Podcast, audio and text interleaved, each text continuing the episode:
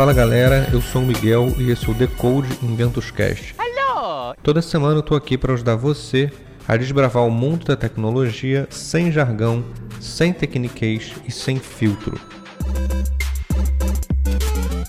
Para quem está chegando agora, o Decode traz lições práticas dos maiores especialistas do mundo tech, mais a minha experiência criando produtos e times de tecnologia.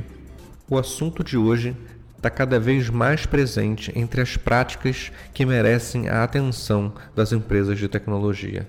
A verdade é que poucos gestores e fundadores sabem mesmo o que, é, para que serve, quem deve fazer e de que forma. Eu estou falando aqui de Product Management, ou em bom português, gestão de produto. Você já ouviu falar nisso? Quando a gente monta o roteiro de perguntas aqui para o Decode, né, para o convidado, a gente pede para empreendedores dividirem suas dúvidas sobre o produto, profissionais, né, suas dúvidas profissionais sobre o produto. E eu percebi que uma área, que é uma área, essa área de gestão de produto é uma área muito mal compreendida. Foi uma avalanche de dúvidas e se a gente tivesse elencado todas aqui, esse episódio viraria um seminário, né, literalmente. O que a gente fez foi definir as perguntas mais comuns e a gente convidou o maior especialista, a maior referência em gestão de produto do Brasil para responder essas perguntas. E com isso apresento o convidado dessa semana. Bernardo Deluna é PM, é Project Manager Senior na Liferay, uma solução enterprise, né, para grandes empresas, grandes e pequenas empresas, na verdade, né, uma solução enterprise integrada para criação e gestão de aplicações web das mais simples às mais complexas. Eu já, inclusive, contratei a Liferay quando eu trabalhava no JP Morgan, um banco americano gigante, e eu também contratei a Liferay quando eu trabalhava numa startup pequenininha. Então eu sei como ela funciona em, em empresas grandes e empresas pequenas também. É, uma, um, é bem legal. Mas antes disso, o Bernard foi diretor de produto na Key Concursos e fundou três startups além de continuamente mentorar empreendedores via Founder Institute, Shell Iniciativa Jovem, Ace Aceleratec, Startup Weekend, Hack in Rio, Startup Farm. Nós, inclusive, já fomos companheiros de mentoria em alguns casos. É, além de empreendedor calejado, ele é um nome super conhecido no ecossistema de produto, mentorando diversos profissionais que querem se tornar ou estão trabalhando como Product Managers. Com um curso criado em 2019, Produtos Incríveis, o Deluna promete transformar pessoas em PMs a sigla para Product Managers, né? em PMs de sucesso em menos de um ano. Quem quiser conhecer mais sobre o mundo de gestão de produto, eu recomendo muito seguir ele no Instagram, @bernarddeluna, Bernard né, com D mudo.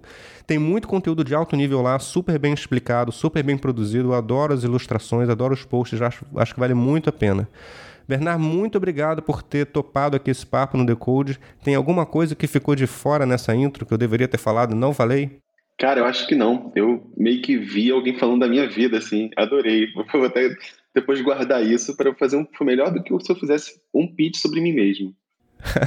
Legal, cara. Press start to play. Então vamos começar direto aqui ao ponto. Qual é o papel do Product Manager? Né? Quem ele lidera, a quem ele reporta numa empresa mais madura? Qual é a diferença de um gerente de produto para um gerente de projeto? Essa é uma pergunta Sempre que eu dou aula de método ágil, por exemplo, aparece alguma pergunta parecida com essa. Então, nada melhor do que a gente começar com ela. Maravilhoso. Cara, uma pessoa de produto, ela é a pessoa que ajuda a entregar algo para o mercado que gere valor para a empresa. Então, ele está sempre entendendo onde a empresa quer chegar, ele está sempre rastreando se aquilo que ele está lançando realmente está entregando valor para a empresa e tendo sempre muito contato com o usuário, porque a melhor forma de se entregar valor para a empresa é passando pelo usuário. Né? Ah, já o projeto, não. Já o gerente de projeto, o gestor de projeto, ele está focado em que todo mundo trabalhe em harmonia. Então, ele está muito mais focado em eficiência, enquanto o gestor de produto, o gerente de produto, está focado em eficácia. Então, acho que essas duas propostas de valor de profissões diferentes é, fica mais fácil de você explicar onde cada um se encosta e, principalmente, quanto um complementa o outro. Se você tem um produto que consegue ser eficaz e, ao mesmo tempo, eficiente, você vai ter uma empresa que investe e aquele investimento se ah, transforma em lucro com menos perda, com menos atrito no meio desse processo. Então, é o melhor caminho do mundo. E você pode ter um, um gestor de produto sem ter um gestor de projeto e vice-versa? Como é que funciona isso? Super pode. Muitas empresas, é, muitas empresas acabam tendo só o PM, por exemplo, né? E, embora seja um grande problema de nomenclatura, vamos ser sinceros, porque você ter project manager, você ter product manager, e fica uma. uma se você for para um, uma empresa de mídia, por exemplo, você ainda tem um program manager, que é a pessoa responsável pela programação midiática. Então, não, vamos ser sinceros que a nomenclatura não é a melhor nomenclatura do mundo. Eles são super independentes por si só. Você pode sim, ter um time de é, engenharia, por exemplo. Esse time de engenharia pode ser um serviço e não necessariamente um produto próprio. E você ter um, uma, um gestor de projeto. Ele vai ajudar esse time de tecnologia cada vez mais trabalhar melhor em um compasso interessante, tirar os gargalos do meio do desenvolvimento. Então, ele vai ajudar a planejar e fazer uma boa execução com o time de engenharia. Agora, você também pode ter um time de produto, né? Um, caso você tenha um produto de uma startup, por exemplo, que ele vai fazer um ótimo trabalho de é, de fazer todo o monitoring do produto, ou seja, entender para onde o produto quer chegar, quais são as métricas, quais são as metas, isso tudo pode ser feito. E você pode ter um time de engenharia que é que é autogerenciável, que não precisa de um gerente de projeto. Então, acho que todos os caminhos são possíveis, sim, já entregam um ótimo valor para a empresa. Ver se isso é um pensamento correto, né? O, o Product Manager, ele então é um cara, em geral, mais com formação mais no viés de designer do que o gerente de projeto, é, que talvez tenha um viés mais de projeto mesmo, ou de engenharia. É, seria mais ou menos essa a diferença na formação dos dois profissionais? Sobre formação, é um pouco, é um pouco difícil de afirmar que seria design, porque você tem tipos e tipos de, de product managers, né? Você tem alguns, alguns PMs que são muito focados em UX. Aí sim, você tem um braço um pouco mais próximo de design. Mas você tem alguns product managers que são muito focados em técnico, que o pessoal até chama de TPM. O que é engraçado, TPM em inglês, ninguém entende que é o nosso TPM aqui no Brasil, mas é, seria o Technical Product Manager, que é uma pessoa focada realmente aí no nível bem baixo nível, bem profundo, técnico para discutir com as pessoas. Inclusive é o que a gente faz hoje na Liferay. Um, hoje você tem também o PMM, que é o Product Marketing Manager, que é o, o gerente de produto voltado com viés de marketing. Então você começa a ter essas subnomenclaturas, vamos dizer assim, subsets, como você tem hoje, por exemplo, o Product Ops, que é um, um gerente de produto focado muito em operação para poder o quê? Entregar mais valor para os outros PMs. Então você tem muitas outras subsets, porque é uma área que está crescendo bastante, né? Uh, e elas não necessariamente elas exigem uma formação propriamente dita. Ela exige que você consiga ter uma visão, inclusive, agnóstica. Essa é a maior beleza da área de produto, é que você tem que entregar valor para todas as áreas, marketing, design, desenvolvimento, porque se você puxar a sardinha só para design, você vai ter um grande problema em traduzir isso ou metrificar isso para entregar valor para a empresa na área de business, por exemplo. Então, acho que o maior barato, eu acho que da área de gerenciamento de produto é exatamente você ser um boneco do Armstrong, sabe? Você está sendo puxado de vários lados, tem que manter a tua sanidade mental, a tua visão orientada a dados e a tua inteligência emocional para você conseguir uh, fazer todo mundo funcionar em harmonia e buscar a visão da empresa. É, é legal você tá, você tá comentando, comentando essa questão do, do designer, porque eu acho que existe uma, uma percepção né, do, do, do, product manager como, como um cara mais voltado ao design. Pelo menos é uma percepção que eu vejo em alguns, em alguns clientes, alguns mentorados que eu converso.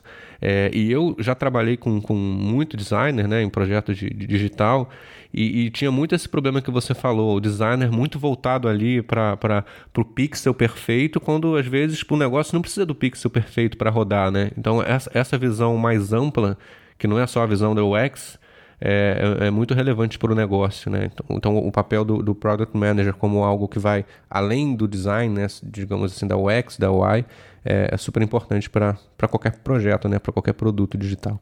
Ou até mesmo o foco no usuário extremo, né? Todo mundo fala isso, né? User-centric, você ser centrado no usuário. O que é ótimo, é bom você ser centrado no usuário. Todo mundo... É fácil você vender o valor disso. Um, nem sempre você tem que ser centrado no usuário. Você, você não foi contratado como produto para ser centrado no usuário.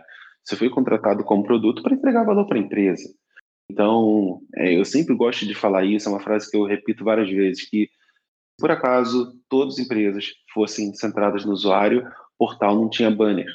Então, você tem modelo de negócio, já é um atrito para o usuário. Me desculpa, mas já é um atrito para o usuário. E você, e você tem times, você tem squads, você tem gerências voltadas em revenue, receita. Então, nem tudo é user-centric. Isso é uma estratégia de redução de atrito, gerar ou mais engajamento, ou mais aquisição, ou mais retenção, mas no fim das contas é sempre objetivando o valor para a empresa. Exatamente. É, e aí, você falando de, de Product Manager, né? E, e, eu dou muito curso de método ágil. E no método ágil, no Scrum especificamente, tem o Product Owner, que é o dono do produto. E eu queria entender qual é a diferença. O Product Owner, ele é um Product Manager? É, qual é a diferença entre um e outro? O que, que faz um Product Owner diferente do Product Manager? Nossa, maravilha. Isso é polêmico, tá? Porque eu sei que é polêmico. eu vou dar a minha visão de como eu entendo uh, o PM e o PO, né? O, PM, o Product Manager e o Product Owner. O PO, ele é uma visão tática operacional. Então, como ele nasce no Scrum e o Scrum já é uma pegada tática e operacional, ele fica é, dentro é, execução daquele... pura, né? Exatamente, execução pura. A diferença, porque, porque o PO não é só operacional como, como é o Scrum propriamente dito, né? Porque o PO, ele precisa dar um passo para fora desse círculo de operação para poder ele montar uma tática. Para poder ele montar essa tática, para fazer que o time consiga fazer uma operação que seja saudável. Então, por isso que o PO ele não é só operacional, ele também é tático. Só que o PO não é estratégico. O PO ele fica sempre voltado para aquele momento que ele está agora. O PO nunca está olhando daqui a três anos. Uh, o PO ele não está buscando uma coisa fora daquela zona, daquele time específico. Agora, o PM ele é estratégico, tático e operacional. O PM ele é de ponta a ponta, ele é um end-to-end. -end.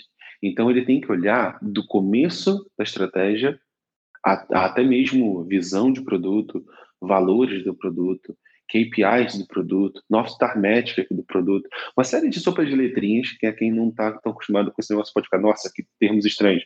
Mas basicamente é você ter uma série de indicadores que você consiga dizer para onde a empresa vai através do produto, e ele vai até o dia a dia, que é cria uma documentação sobre essa funcionalidade, cria uma user story, se por acaso não tiver um PO.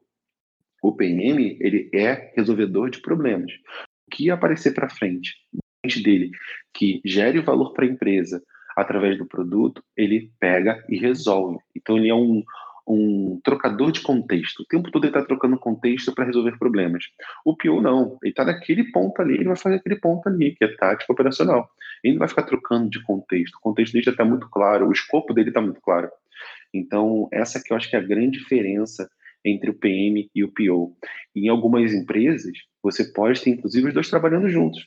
Você pode ter o PM fazendo toda a parte de estratégica e tática, e você tem o PO pegando essa demanda do tático do PM, discutindo com ele no overlap ali, na sobreposição entre um e outro, e ele levando isso para o operacional, fazendo as histórias do usuário, fazendo uh, os critérios de aceitação e fazendo o teste final da, do, da, da revisão da funcionalidade. Então, você pode sim ter os dois trabalhando em harmonia, seja um para um, ou você ter vários POs distribuídos em, em times e você tem tipo um PM para X times, de forma que ele gerencia os POs e não gerenciar no ponto de vista de gerenciar pessoas, e sim ajudar nesse campo estratégico, alimentando, prestando um serviço para esses POs. Legal. Tem, tem várias é, vários e-books e, e material, materiais falando sobre que métricas você precisa acompanhar dependendo do teu tipo de negócio, né? Mas a gente sabe que, pelo menos eu acredito que na prática é, é meio que algo que você precisa descobrir, né? É, você não tem uma, uma, uma, fórmula, né? Uma lista de KPIs que vai ser, vai já está pronta que você tem que seguir. Como é que o, o PM vai, faz para descobrir quais são as métricas relevantes para o negócio? É, ele é alguém que passa para ele, é ele que define? Como é que é essa, esse processo? A métrica, na verdade, ela é sempre uma migalha no pão, né? Então você imagina João e Maria, né? São breadcrumbs, são migalhas de pão que você deixa para você entender de onde você está vindo, tá? A diferença é que métrica, ela é uma unidade de medida. Então você pode usar, por exemplo, migalha de pão como unidade de medida. A cada X passos você jogar uma migalha. Então uma migalha representa 5, 10 passos, por exemplo. Quando você está jogando métricas, você está querendo tangibilizar sua estratégia ou a sua tática ou a sua operação. Tanto que você tem métricas de entrega de time, você tem métricas de qualidade de produto, você tem métricas de satisfação e até você tem indicadores mais altos como MAU, DAU. Então existem muitas possibilidades de métricas. A beleza que você tem quando você trabalha com métricas de produto é que você já tem um cheiro. E esse cheiro, ele depende muito do, do vamos dizer, da ambição que você tem. Se você está numa ambição estratégica, o cheiro que você tem está baseado na sua North Star Metric, que é a sua métrica da estrela do norte. Tem gente que chama isso de métrica de foco, tá? que é Focus Metric, que geralmente é o quê? É uma métrica mais importante que você usa para guiar todo o seu produto. Então, por exemplo, você pega o Airbnb, então são noites reservadas. Né? Então, noites reservadas, ela toca a métrica principal da empresa, né? a métrica principal do produto. Quanto mais noites reservadas, mais pessoas estão entrando ou mais pessoas estão recomprando. Isso é ótimo, todo mundo cresce. Então, dessa métrica foco, você começa a quebrar em, em níveis menores, mais detalhados. Então, você tem o que a gente chama de proxy metric, que é métrica sintomática, vamos dizer assim. É, melhor tradução, acho que seria essa. O quê? Métricas menores que geram valor para construir essa métrica de foco. Então, como você cria as métricas? Primeiro, tentando identificar a tua métrica principal, como você entrega valor para essa métrica principal, e depois você começa a quebrar como você forma isso. O que você pode fazer para tocar essa métrica principal? O que, que eu posso fazer para aumentar a quantidade de noites reservadas? Eu preciso aumentar a quantidade de usuários é, cadastrados? Ótimo, então já tem uma outra métrica aí, usuários cadastrados. Ah, e como é que eu faço para fazer usuários cadastrados? Eu tenho que aumentar o meu ROI, ou seja, o meu custo de aquisição ele tem que ser mais otimizado para trazer mais pessoas. Então, ótimo. Então, vou trabalhar com uma outra métrica, que é o CAC e o LTV. E aí você começa a realmente ir quebrando cada métrica em submétricas.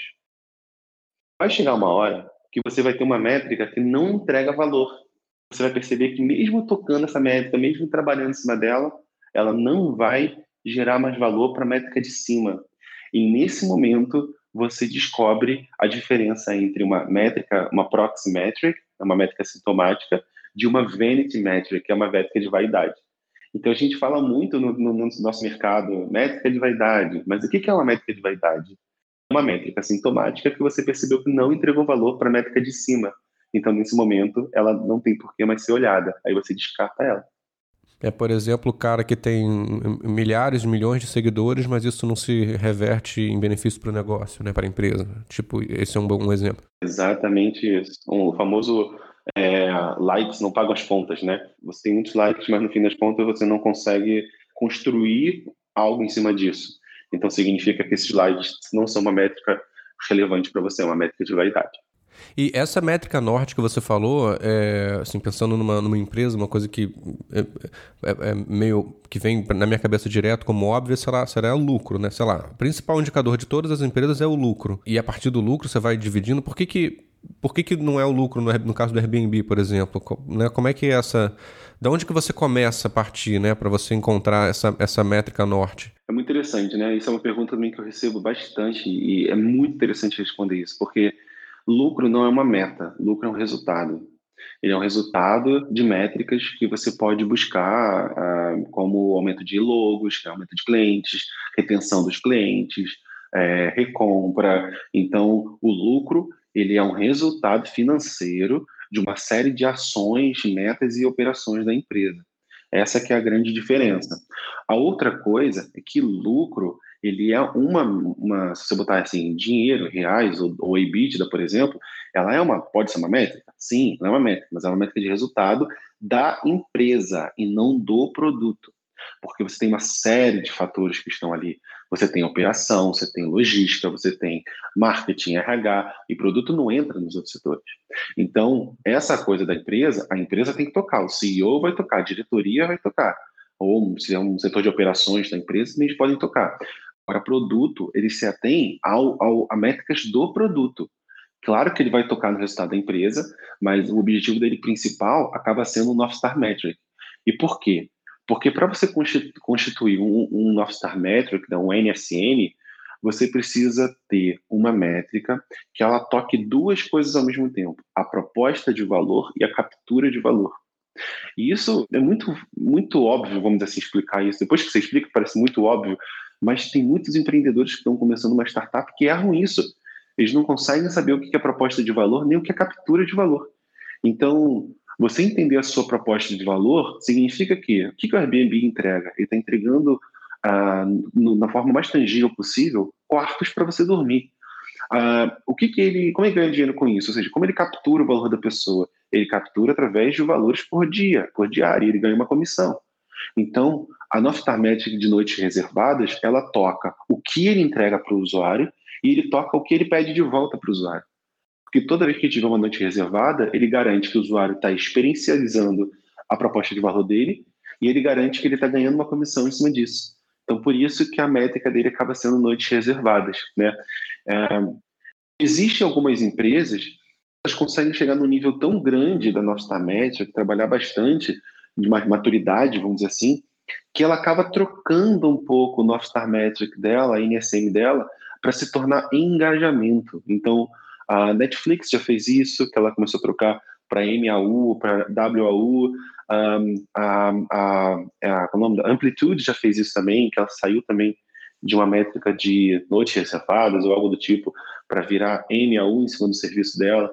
Então, uh, você tende a cada vez mais criar uma North Star Metric mais complexa com o passar do tempo, porque você vai percebendo que existe muita vaidade uma métrica mais abstrata, como, por exemplo, noites reservadas. Quer ver um exemplo? Noite reservada não quer dizer, no fim das contas, né? Eu usei esse exemplo que eu gosto depois de criticar ele, né? A noite reservada não garante que a empresa ganhe dinheiro. Garante que a empresa ganhe dinheiro se a pessoa dormir lá. E dormir lá e ter uma experiência que ela pague, ou seja, ela precisa ter gostado, vamos dizer assim, de ter ficado naquela casa, né? E então você começa a criar uma fórmula por baixo. Então, a North Star Metric, você cria um nome para ela, que é um nome mais bonitinho, como eu falei agora, noites reservadas, mas embaixo dela você tem a descrição, que é a fórmula. E aí a fórmula é uma equação mesmo, é um algoritmo que você coloca uh, ah, para poder garantir que aquilo ali está reliable, está tá, tá confiável, para poder garantir que aquilo ali realmente entrega valor para a empresa. E aí você estava falando do, do né, de como é que você vai de uma, de uma métrica norte né, e ramificando em métricas menores. E eu queria perguntar alguma uma coisa sobre isso. É, quais são os tipos de decisão que são da alçada do Product Manager? É ele que cria a, a, a North, Star, North Star Metric? O que, que ele pode decidir e o que, que ele não pode decidir? Dentro da alçada de produto, se você tem decisões estratégicas maiores, esse Product Manager deveria procurar o coordenador, o diretor, o head dele porque toca alguém que tem uma patente superior dentro de produto. Agora, se é uma empresa pequena que só tem um product manager e ele tem esse poder, um diretor que também é o product manager, aí todas as decisões que tocam produto é do product manager. Porém, tomar todas as decisões não quer dizer que você tem que tomar decisão sozinho. É, eu sempre comparo o product manager com aquela pessoa que bate o pênalti, né? Então, o jogador que bate o pênalti, ele é o product manager. Me desculpa, mas o, quem acha que o batedor de pênalti bate o pênalti sozinho está muito enganado. O batedor de pênalti ele treina pênalti o tempo todo com um goleiro específico. Ele treina o tempo todo com, com um técnico que muitas vezes tem um conhecimento de pênalti, time de inteligência que diz para onde o, o, goleiro geralmente cai, se ele se antecipa, se ele não se antecipa. Então, olha a quantidade de informações em volta de uma ação que é bater o pênalti. Então, isso é importante, porque a gente tem uma ideia que, ah, então o gerente de produto ele pode mandar em tudo, ele pode criar qualquer coisa. Não, não é assim. Ele tem que ter uma habilidade e tem a responsabilidade de tomar decisões. Essa decisão, um bom PM, um bom product manager, vai envolver muita gente nessa decisão. Então, ele vai fazer reuniões, ele vai, vai fazer é, sincronizações com outras pessoas para saber se está todo mundo alinhado, ele vai descobrir se ele está trabalhando com alinhamento se ele está trabalhando com consenso, que são duas coisas diferentes. Então, baseado nisso, ele vai começar a pautar as decisões dele. E, principalmente, ele vai documentar as decisões dele, para garantir que um erro vai ser mapeado e que ele vai ser corrigido o mais rápido possível. Então, assim, no caso, no caso da NSM, por exemplo, ele toma decisão, ele pode facilitar a discussão, ele pode facilitar a reunião que tem como objetivo definir a NSM. Então, ele pode envolver diretores de outras áreas, pode envolver o CEO, ele pode envolver outras é, gerências medianas, com, com a, o objetivo de, nessa reunião, vamos passar o dia todo aqui juntos, e no fim delas eu tenho as perguntas para fazer, as dinâmicas, para a gente definir, no fim das contas, qual é a nossa NSM. E a gente vai voltar para rodar durante seis meses, e a gente vai perceber se a gente precisa fazer algum alinhamento, se ela funcionou ou se ela não funcionou. E eu vou dar o report para vocês mensais, por exemplo. Então, isso que um PM pode fazer. Ele toma decisão, mas não necessariamente quer dizer que ele vai sentar sozinho, psicografar e vai dar a resposta de tudo, sabe? Legal. Essa, essa reunião para definir a NSM, eu ia perguntar assim, como definir NSM, né? Então tem, tem um processo, tem uma estrutura, tem um conjunto de dinâmicas. Imagina um empreendedor que está montando um negócio agora e quer definir a NSM dele. Como, por onde ele começa? Que dicas você dá para isso?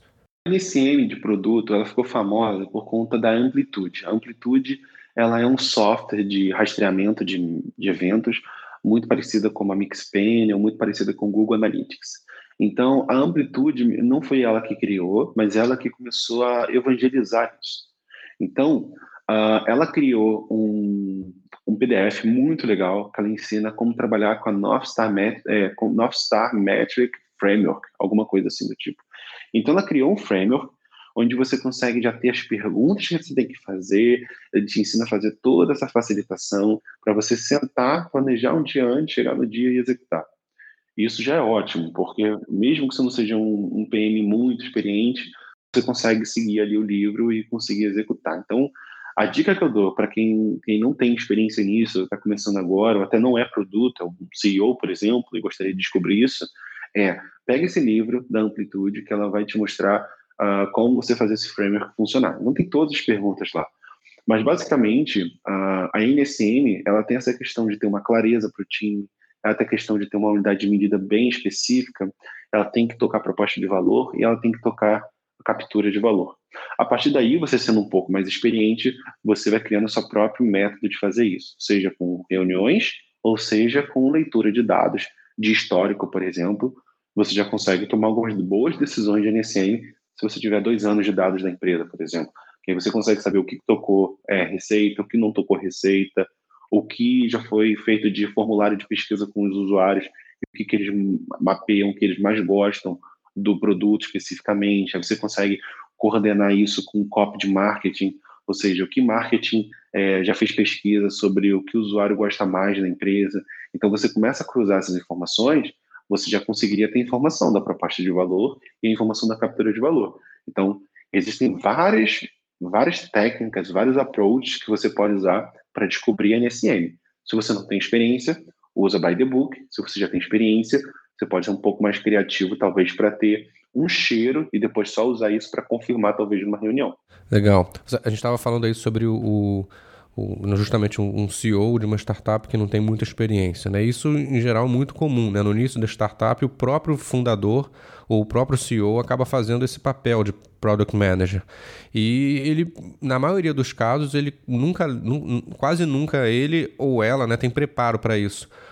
Você está comentando comentou desse livro, né, de, de, que já é uma, uma primeira recomendação de como definir a NSM, mas o que, o que mais você acha essencial para um fundador aprender sobre gestão de produto para conseguir desempenhar esse papel enquanto ele não consegue contratar, ou ele acha que não consegue contratar um PM mais qualificado, mais experiente? É, primeiro, primeiro é importante dizer que, uh, num cenário ideal, o CEO, a CEO, não deveria fazer o papel de produto, porque existe um grande conflito de interesses. Tá? É, o CEO está preocupado em maximização de lucro, está em criar um negócio duradouro, enquanto a pessoa de produto ela tem que juntar outras habilidades aí, que é o que é executado, pode ser executado pelo time de engenharia, qual o nível de confiança de um time de engenharia, uh, como o design faz uma pesquisa para que realmente você faça algo que tenha um baseamento científico.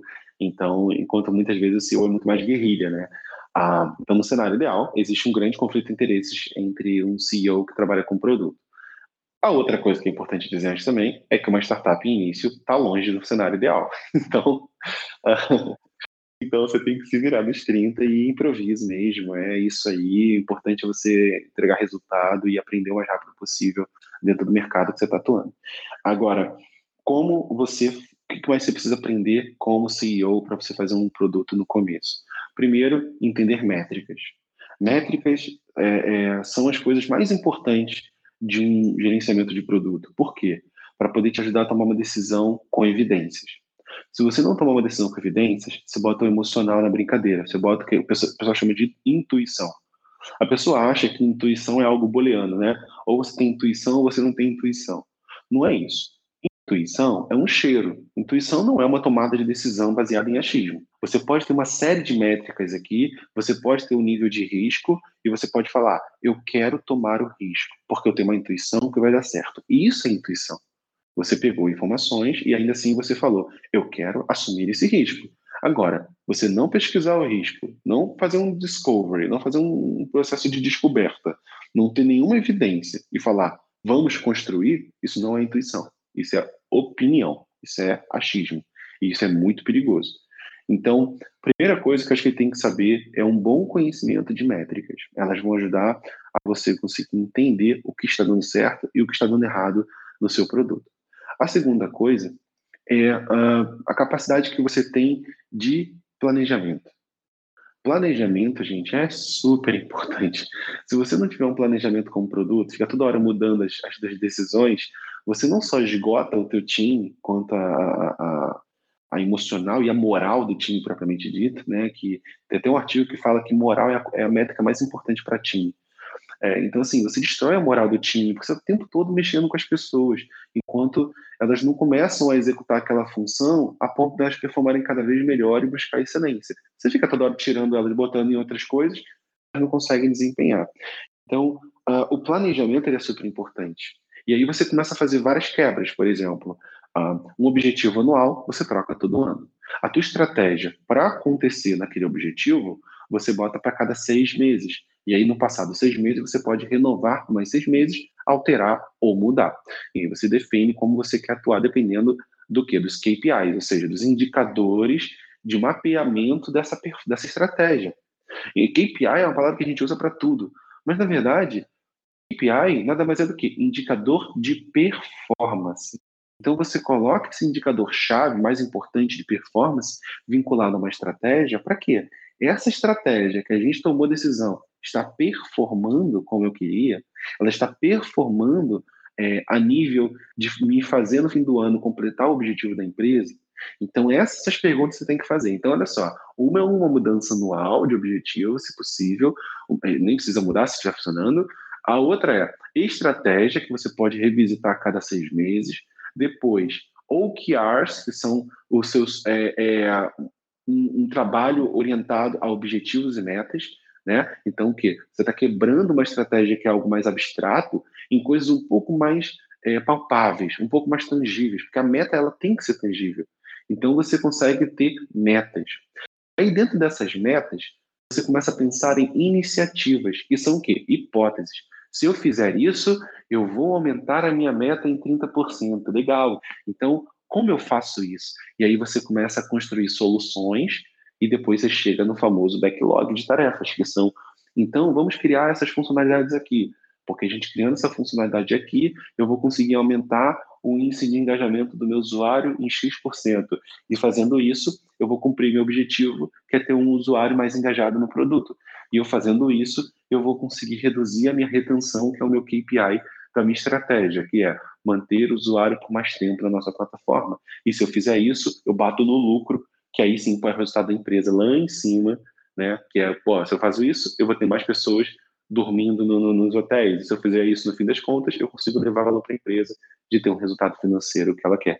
Então, uma coisa toca a outra, que toca a outra, e vai fazendo essa chave, né, essa cadeia toda de, de reação. Uh, o planejamento é importante, porque quando você chega em estratégia que é semestral, quando você vai para o OKR, que é trimestral, então você só precisa revisitar a cada três meses, e depois disso você cai para um backlog, que aí é o tempo todo você está mexendo, né? Então, olha a quantidade de frequências diferentes de planejamento que uma pessoa de produto precisa ter.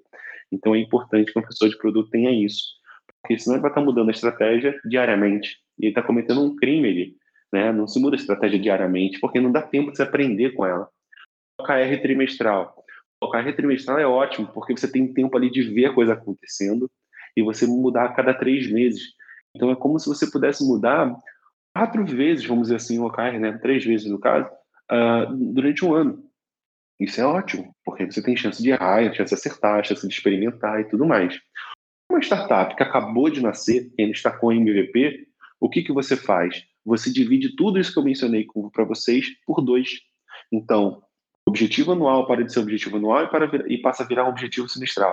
A estratégia semestral passa a virar uma estratégia trimestral. E o OKR deixa de ser trimestral para virar um OKR mensal. Então, se você tem um, um, produto pequeno, você acabou de lançar um MVP, você divide isso por dois para ficar mais rápido a tua rotina de aprendizado. Agora, depois, você volta a um processo normal para dar folga para você experimentar, para você otimizar. Porque no começo você não otimiza e, e experimenta, você só entrega e aprende. Então, acho que essa, essa cadeia de planejamento é super importante uh, ah, para o caso um empreendedor, uma empreendedora que fizer essa função no começo. E o último item é a comunicação. É comunicação. Você tem que saber se comunicar, você tem que saber ouvir um não, você tem que saber dizer não. Dizer não para uma ideia é dizer sim para outras milhares de ideias. Então, você tem que saber usar isso de uma forma consistente. Você tem que registrar as suas decisões. Então, comunicação não é só uma comunicação verbal em uma reunião, é você conseguir se comunicar em todos os aspectos, que vai desde um change log do seu produto, a, a, até um help center do seu produto, até você criar um playbook dos seus processos internos para que todos os funcionários possam ler e entender como executar alguma coisa se aquela pessoa estiver doente, sair da empresa, sair de férias ou mudar de função. Então, é, é, é exatamente esse nível de comunicação a nível geral mesmo. Então, resumindo, uma pessoa que for tocar produto, ela tem que ter três habilidades: a habilidade de monitorar, planejar e comunicar. Tá gostando do papo com o Bernard? Então indica o podcast para os amigos que semana que vem já começa com OKR. OKRs, ou uma sigla, tá? Em inglês significa Objectives and Key Results. E traduzindo né, em português é objetivos e resultados-chave. É um método de definição de objetivos, né, de metas, que o Google Ventures, né, o fundo de investimento em startups do Google, criou, né, popularizou, na verdade, não foi exatamente ele que criou, mas ele que popularizou e que ele usa nas suas startups. Tá? E a ideia é bem simples, né? É você definir a cada trimestre objetivos para sua empresa e para cada um dos objetivos que você define, você vai é, definir também né, quais são os resultados chave que vão indicar se nós estamos no caminho de cumprir aquele objetivo ou não. Então você cria objetivos que são é, mais abstratos, né, não são numéricos, tipo, sei lá, dominar o mercado é um, um, um potencial objetivo, e você vai é, definir resultados para cada um dos seus objetivos, que aí sim são numéricos, do tipo, sei lá, ter 20 novos clientes, é, fazer o faturamento virar um milhão de reais, ou qualquer coisa assim. Né? E, então, resultados que são numéricos e que vão é, indicar se você está conseguindo cumprir aquele objetivo, de, nesse nosso exemplo aqui, dominar o mercado. Então, é uma ideia, é um método para você definir objetivos para a sua empresa e conseguir, ao mesmo tempo, ao longo do, do, do tempo, né? conseguir ao longo do tempo é, medir se você está caminhando no sentido de cumprir aquele objetivo. A outra novidade dessa temporada é que você não precisa mais ficar voltando o podcast toda hora para anotar os terminhos técnicos ou as dicas de conteúdo. O time do Decode já fez isso para você. É só se inscrever na nossa newsletter para receber toda semana a biblioteca do Technicase de cada episódio. Lembrando sempre que o Decode é um projeto da Inventos Educação uma curadoria de conhecimentos técnicos para líderes inovadores que explica de forma simples e com agilidade prática o que esse CTO calejado aprendeu nos últimos 10 anos ajudando startups de sucesso. Entra lá em ventosdigitais.com.br, se inscreve na newsletter, dá uma olhada nos cursos abertos e o que os CEOs das startups disseram sobre a experiência deles com a gente em treinamentos centrados em tecnologia, produto, gestão ágil e desenvolvimento.